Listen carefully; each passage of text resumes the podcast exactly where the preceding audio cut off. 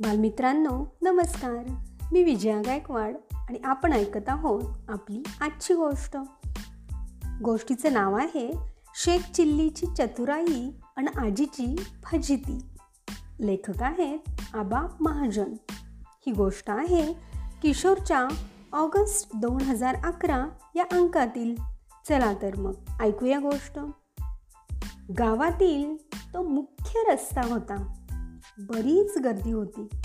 एक आजी काठी टेकत टेकत रस्त्यावरून चालत होती. साठ सत्तर वर्षाची असेल ती आजी. डोळ्यांनी अंधुक दिसत होते.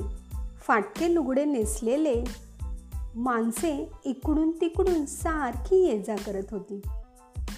तेवढ्यात तिकडून एक मोटार गाडी आली.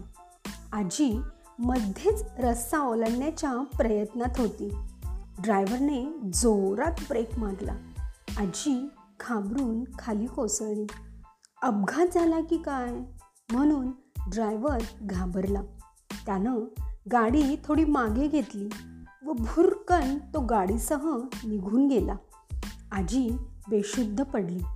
आजूबाजूला माणसांची गर्दी जमली. प्रत्येकजण एकमेकांना काय झाले? काय झाले? असे विचारत होता. अरे आजी बेशुद्ध पडल्या वाटतं. हवा येऊ द्या बरं सरका बाजूला बाजूला व्हा. गर्दीतील एक आवाज आला. कोणी आपल्या पायातील बूट चपला काढून आजीच्या नाकाजवळ नेऊ लागले.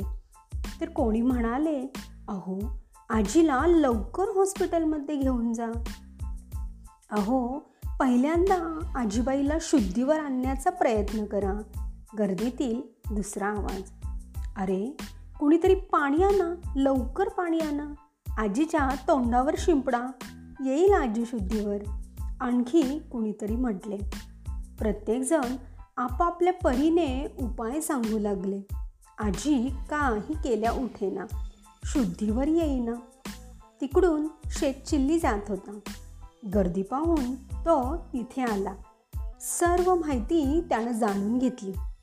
अहो आजीला शुद्धीवर आणण्याचा एकच उपाय आहे. अगदी रामबाण उपाय. कोणता? कोणता? सांगा बरं पटकन.